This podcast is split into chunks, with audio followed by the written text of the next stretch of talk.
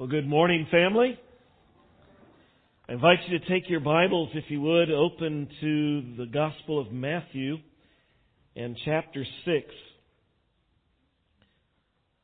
Last week, we were here in Matthew chapter 6, and we looked in verses 5 through 8 and saw here in the middle of Jesus' Sermon on the Mount, Jesus taught us how not to pray.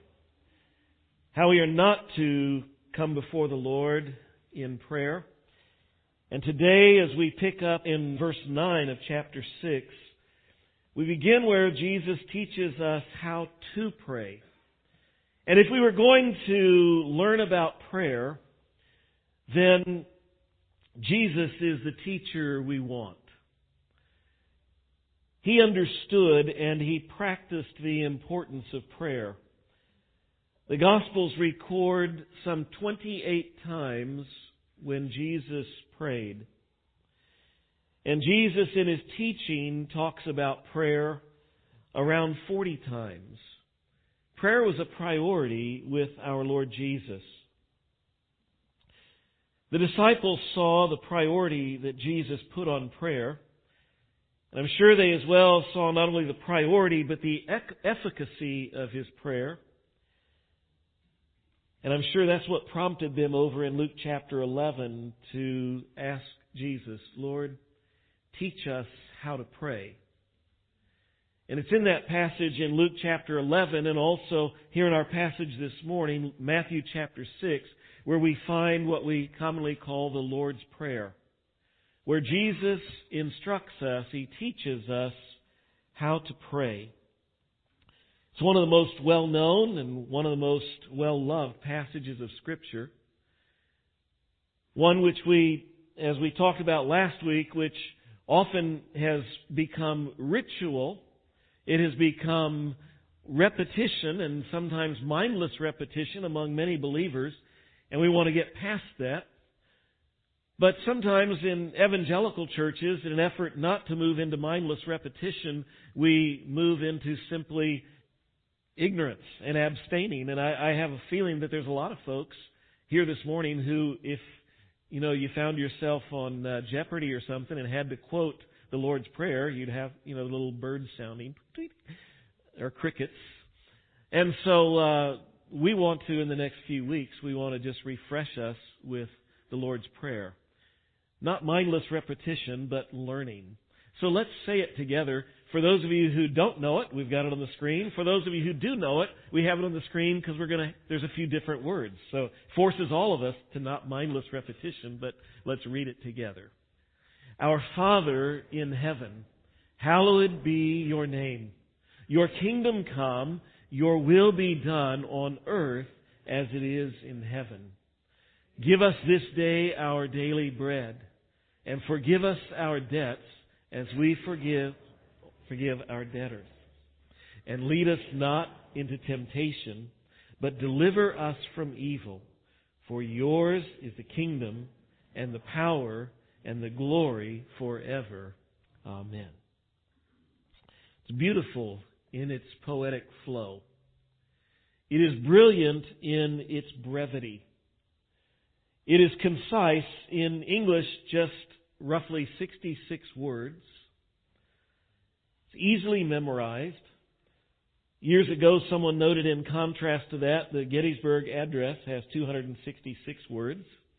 The Ten Commandments, 297 words. The Declaration of Independence has 300 words, and a government order that was setting the price of cabbage had 26,911 words. Jesus has taught us how to pray in these few words. Brilliant in its brevity, but it's far from simple. It is a treasure trove loaded with truth. And it's going to take us several weeks here to unpack it. This morning we're just going to concentrate on the very first phrase, really, of this prayer. Verse 9 of chapter Matthew some of us learned this prayer back when we were we were little kids, so young that we really didn't even understand all the words. Many of us have carried that on, still not understanding what it says, into our adulthood. But I was reminded of a second grade class, the Sunday school. They were studying the Lord's Prayer, and so the teacher read through the uh, Lord's Prayer a couple of times and then she asked the question. She said, "To whom do we pray?" And one kid, "Oh, oh, oh, oh, I know, I know. We pray to God, and His name is Art. Our Father Art in heaven." Another kid, no, no, no, no, no, no, you're wrong, you're wrong. His name isn't Art, it's Howard. Our Father who art in heaven, Howard be thy name. You know. And uh, the teacher, you know, is trying to grab, grab control. He says, no, no, no, you know, it's, it's teaching us how to pray, but it's, it's saying we're praying to our Father. His name isn't Art, it's not Howard. Our Father is in, is in heaven. The other kid, no, no, no, no, I, I get it. It's, he says, it's a question. It says, Our Father who art in heaven, how'd you know my name? See, there's a lot that kids don't understand, but there's a lot as well for us as adults if we don't look carefully that we miss and we don't understand in this as well. Hopefully, by the time we're done in the next few weeks, we'll not only grasp what Jesus is saying, but it will change the way we pray. Matthew chapter 6, verse 9. Pray then like this Our Father in heaven, hallowed be your name. Three parts to this short little verse. There's the call to prayer, and there's the address of our prayer, and there's the first of the petitions of this prayer the call to prayer, Jesus says, Pray then like this. Or as the New International Version puts it, this then is how you should pray. We notice that Jesus does not say, Pray this prayer. Rather, he says, Pray like this. This isn't a prescribed prayer where Jesus is saying, okay guys, here's the words, put it to memory, and this is a prayer you pray, these exact words when you pray. It's not a prescribed prayer, but a pattern for prayer. It is an outline to help us pray, but it's not the exact prayer that he calls for us to pray. Charles Spurgeon, that great preacher of the 19th century, wonderfully described the difference between those two concepts this way. He said, I have seen an architect form the model of a building that he intends to erect out of plaster or wood. But I have never had an idea that that model was intended for me to live in. This prayer of Christ is a chart, as it were. But I cannot cross the sea on a chart. It is a map. But a man does not be, is not a traveler because he traces his fingers across a map. See, this prayer is like a map. It's like a chart. It's like a model of a building. But it's not the thing itself. It's not the same as the building. It's not the same as the journey. Jesus calls us to prayer, but he doesn't say, this is the prayer for you to pray day and night. This is simply an example of what goes into a prayer. And so he begins with telling us the address of our prayer. To whom, as the Sunday school teacher asked, to whom are we praying? And it says, our Father. Three key words to note, really, in this Our Father in heaven. Three key words. The first is simply this Our. Our Father. And we see in this one little word, our, we see the corporate nature of our prayer. If you read through the prayer, as we just did a moment ago, I don't know if you noticed, but there are no singular personal pronouns in the Lord's Prayer. There's not an I, there's not a me, there's not a mine. It's all our, ours. We are saved personally. We are saved individually, meaning that our salvation is a matter of individually coming to God and placing our faith in His salvation, Jesus Christ. Placing our faith in God, our faith in Christ. That is how we are saved. That is an individual thing that we must do. I cannot, by my faith, save you. Nor can you, by your faith, save me. We can't save our children by bringing them to church and raising them up. They must place their faith in Jesus Christ. That is a personal thing. And while salvation is personal and individual, we are not saved to be individualistic. What we discover when we come to the Scripture is that from the moment of salvation, the moment that we place our faith in Jesus Christ as our Savior, 1 Corinthians chapter 12 says that the Spirit of God, the Holy Spirit, baptizes, He places us into the body of Christ. For we were all baptized by one Spirit into one body, 1 Corinthians 12 says.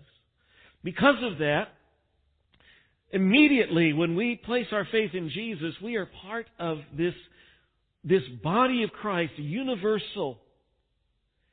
And we are interdependent and connected to one another. Just as the parts in our body can't survive individually. A finger cannot survive by itself. The eye can't survive by itself, nor the ear. The body is, cannot survive without the other parts of the body. It does not function well without the other parts of the body. The scripture says that when we are saved, we're placed into the body of Christ. 1 Corinthians 12. We come to the book of Ephesians and we find there, Ephesians chapter 2, that now that we have been by God's grace called and, and rescued by His grace, we find Ephesians chapter 2, it says that God is building us into a living temple. We are the blocks, the individual blocks, the stones, each one of us. We're, and, and He's putting us into this body that He says He's building into a living tabernacle, a living temple in which the Spirit of Christ dwells. We go over to Ephesians chapter 5 to Revelation chapter 19. We discover that not only are we part of the body of Christ, part of a building of a living temple, but we find that we are the bride of Christ. Revelation 19, we find the bride of Christ. But the bride of Christ is not us individually, it is us corporately. And what we discover, in other words, is that while our salvation, we are saved individually by faith in Christ, we are together corporately. God is saving us corporately in this wonderful work that He is doing, building a living temple, a body, a bride. And so we need to, we need to understand that while as Americans we are by nature individualistic, that's kind of the way it's built into us. We need to understand that biblically, as a believer, it's not about me. Our life is about Christ and it is about His body, the church. It is not about me. And it's significant that when we come here to that where Jesus is teaching us how to pray, the focus is not on us individually. It's not on me. It's not on I. It is on us corporately. Our, ours. We certainly need to pray privately.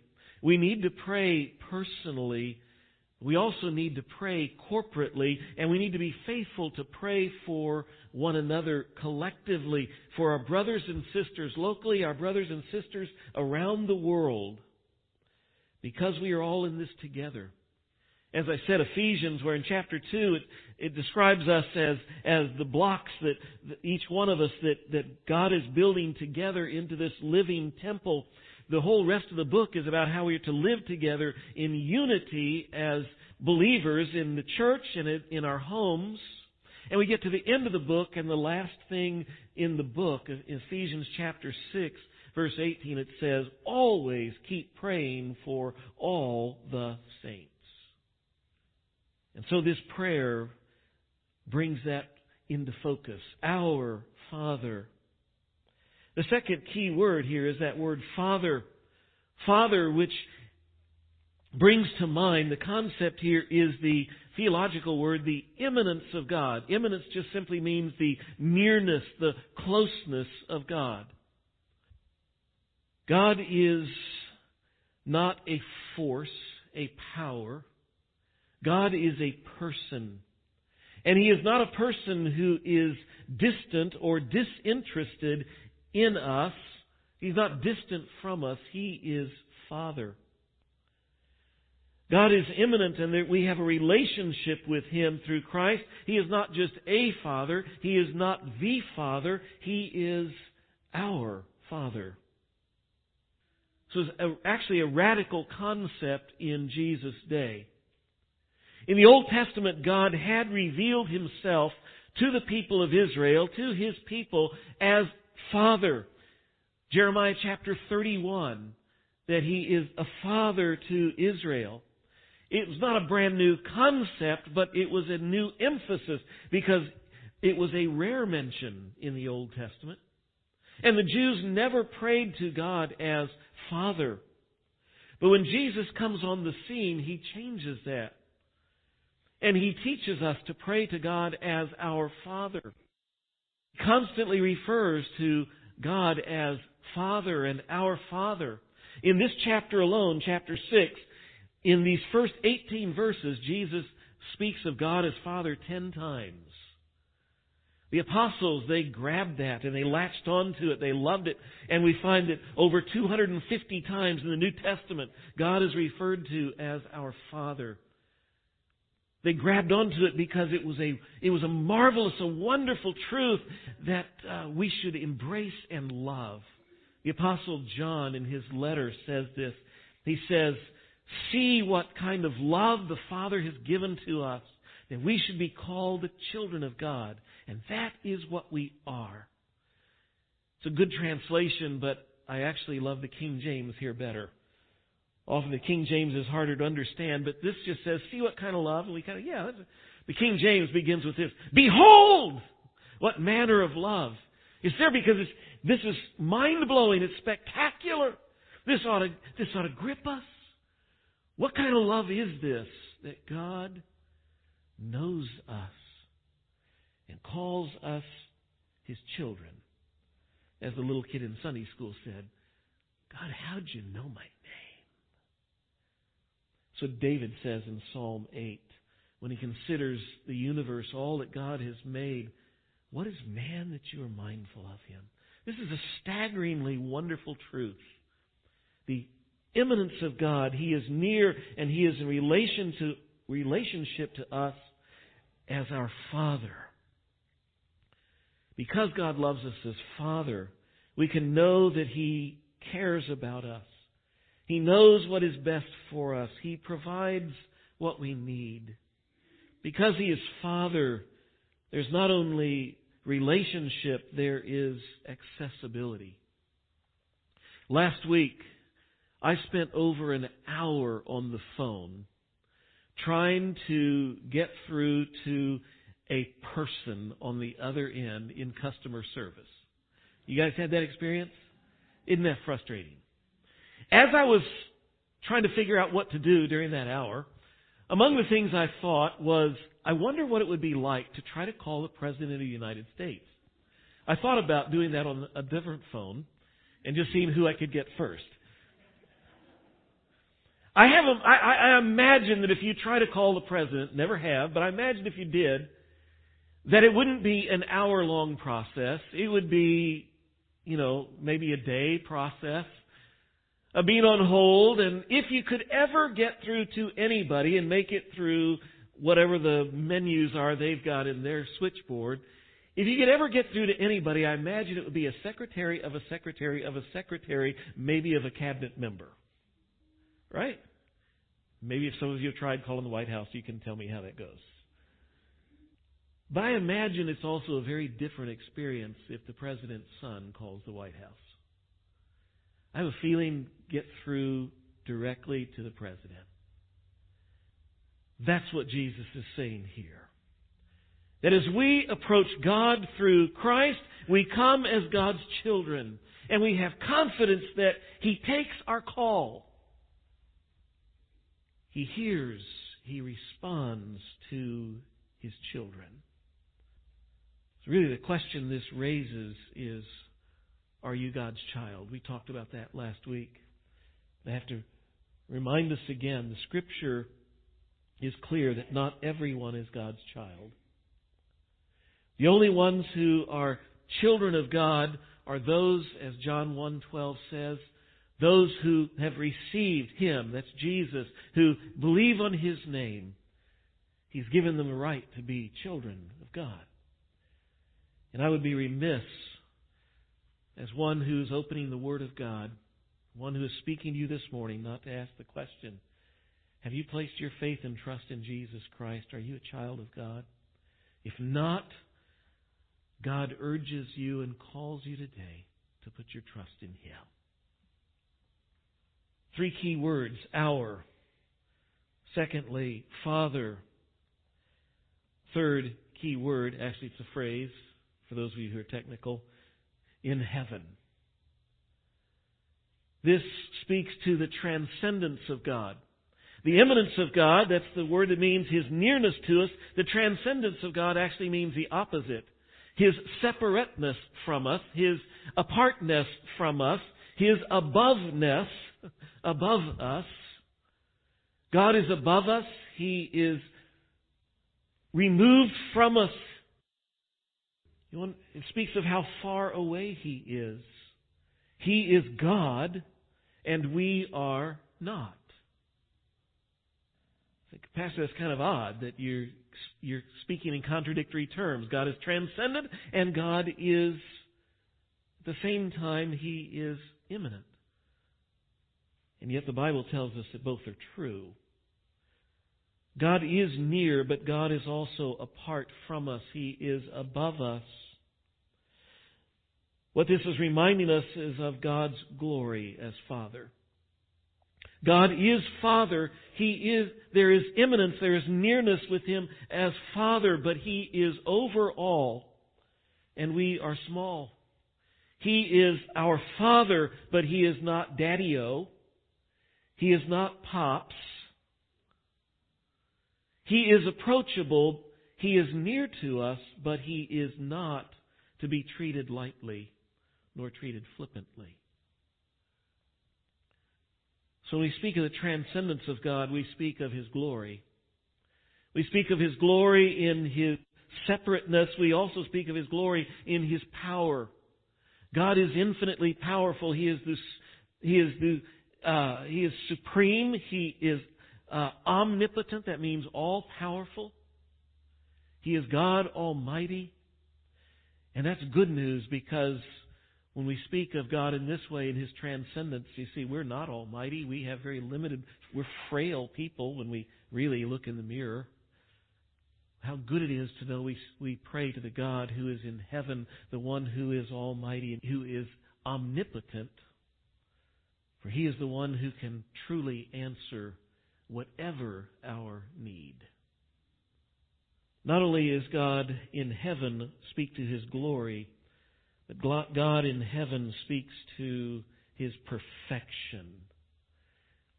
His perfection as Father. He is different from fallible earthly fathers. Some of you had a dad that might have been a deadbeat dad. Some of you might have had an absentee dad or some other poor example of a father. But understand that God is different. God is the perfect father. No matter how good your father was, and I know some of you had great dads, my children especially, uh, no matter how good your dad was, he failed. There were many times that he was not the loving dad he should have been, that he was not the patient dad he should have been. He was flawed. But God as Father is always faithful. He is always loving. He is always good. Don't allow, if you had a bad example of a father, don't allow a flawed image of a human father to mar or to tarnish the image of the perfect Father, the beauty of the reality of our Father in heaven, who is the perfection of all the best things that come to mind when we think of Dad, when we think of Father.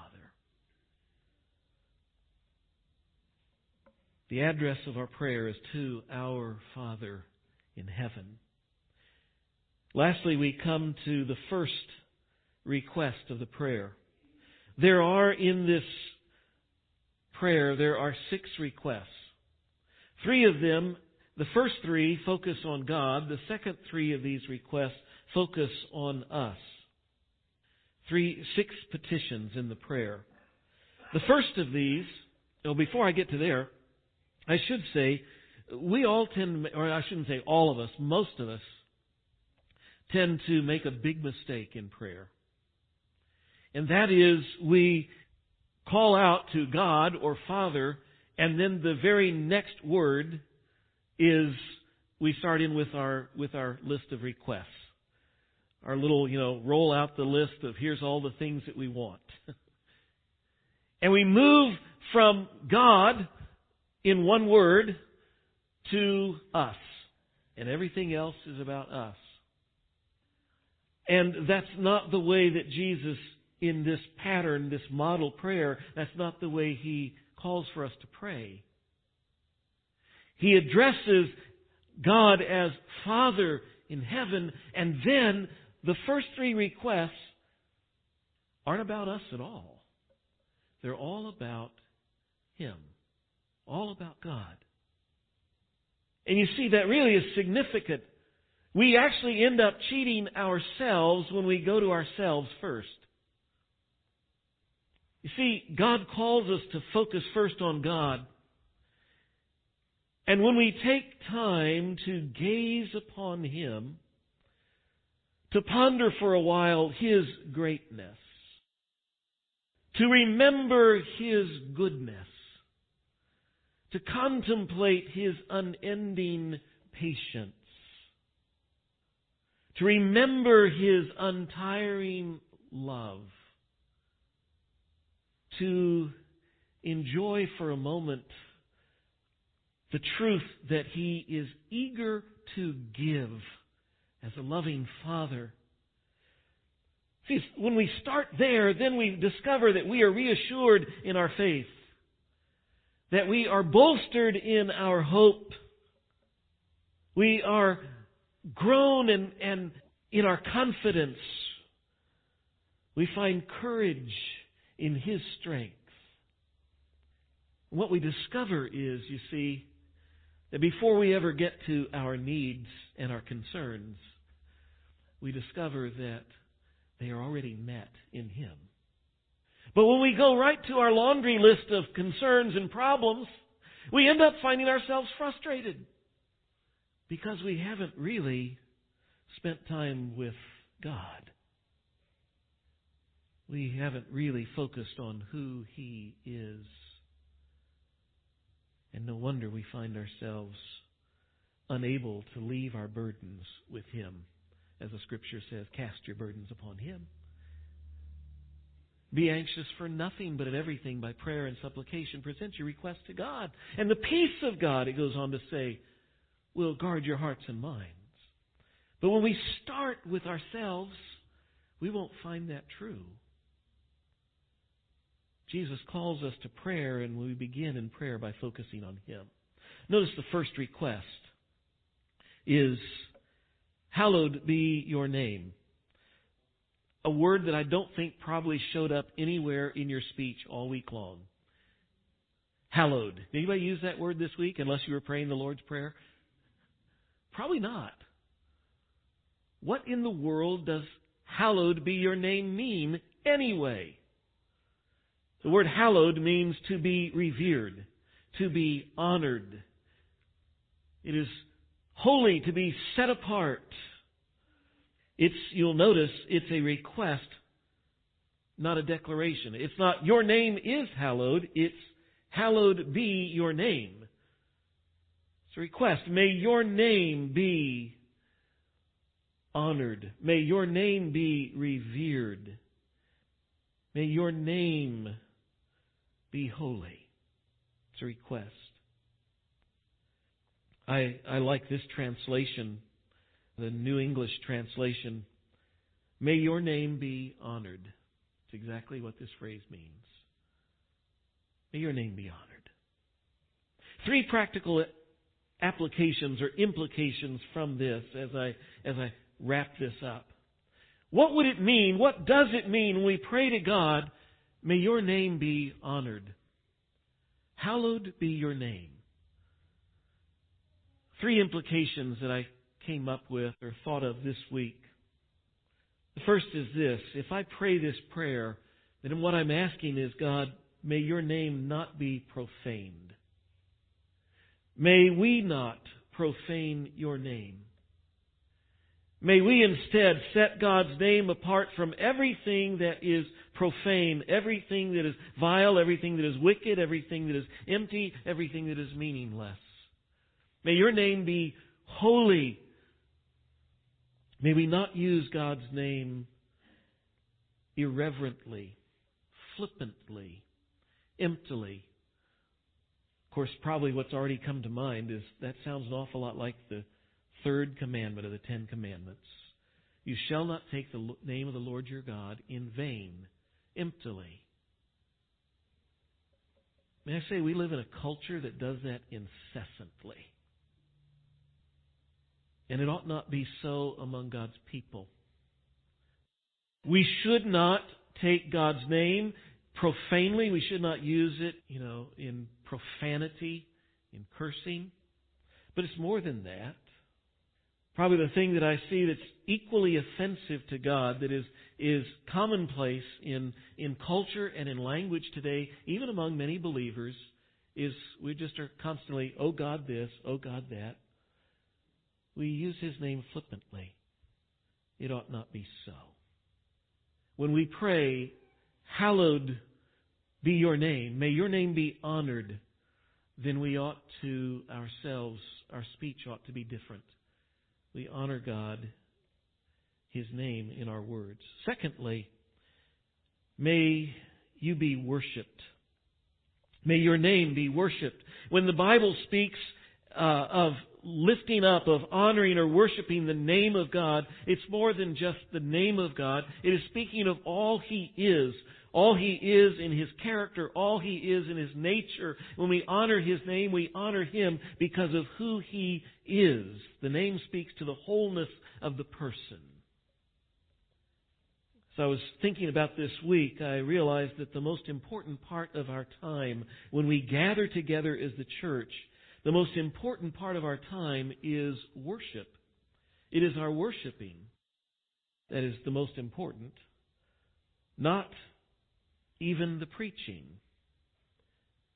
You say, well, Pastor, then why in the world do we ever spend so much time with you up there flapping your gums? That's a great question. The answer to that is because learning from God's Word is essential to our worship. Psalm 92 says this it calls us to ascribe to the Lord the glory due His name. Worship the Lord in the splendor of His holiness. Two things you notice in there. We are to give God the glory that is due His name. Well, how much glory is due Him? That's one thing we need to know. The other thing it says, worship the Lord in the splendor of His holiness.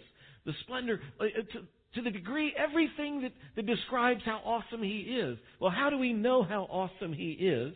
How do we know how much glory is due His name? We have to know about God. That's why God's Word is essential to this. Imagine going to a retirement dinner. A retirement dinner for your dear friend. He invited you along as his special guest, and you're there. The company's footing the bill. It's a nice dinner. And the, the guy who's presenting, the president of the company, your chairman, gets up and he, he says, You know, we're here tonight to honor a great man that we all know and love as he retires. Here we have before us John Fink. Excuse me, John Finkelstein. A man who dedicated himself to this company for 25 years. What? Excuse me, 37 years. A guy who served honorably and wonderfully as a regional manager. Excuse me, as vice president of, you know, how much honor is that? It's so phony and so fake. The guy who's talking obviously knows nothing about your friend, John. May I say that Christians often honor God in that same dishonoring way? By saying things about God that aren't true. By ignoring or being ignorant of things about God that we should know. That is why the Word of God is essential in worship. That's why in the history of the church, the Word of God has been central to worship. We study the Word of God together because it is in studying the Word of God that it informs us and teaches us so that we can worship Him. And worship is more than just being together and singing a few songs. Worship is that, but it is also how we go out from this place and live all week long. We spend time in the Word of God so that we can worship well, so that we can give to the Lord the glory that is due His name. As the one who has made all things, who owns all things, as a God who is immortal, who is all wise, who is all knowing, as the God who is, and we can go on and on. That's the purpose of our study in the Word. Thirdly, if we pray that God's name would be honored, it's not just that we don't profane His name, it's not just that we worship Him, but it implies when we say, May you be, may your name be honored, it implies that we will obey Him that we will live a life that is worthy of our Father. And make no mistake, when we call God our Father, we wear His name. In the very same way that as children of human fathers, we bear their name, we wear their name. And some of us had dads who would say, you know, when you go out for the day, you know, make good on the name. Honor the name. Bring honor to the family today. It's a fair thing for human fathers, human parents to expect of their children. Make me proud. So it is for our Heavenly Father. Our life is a reflection upon our human parents.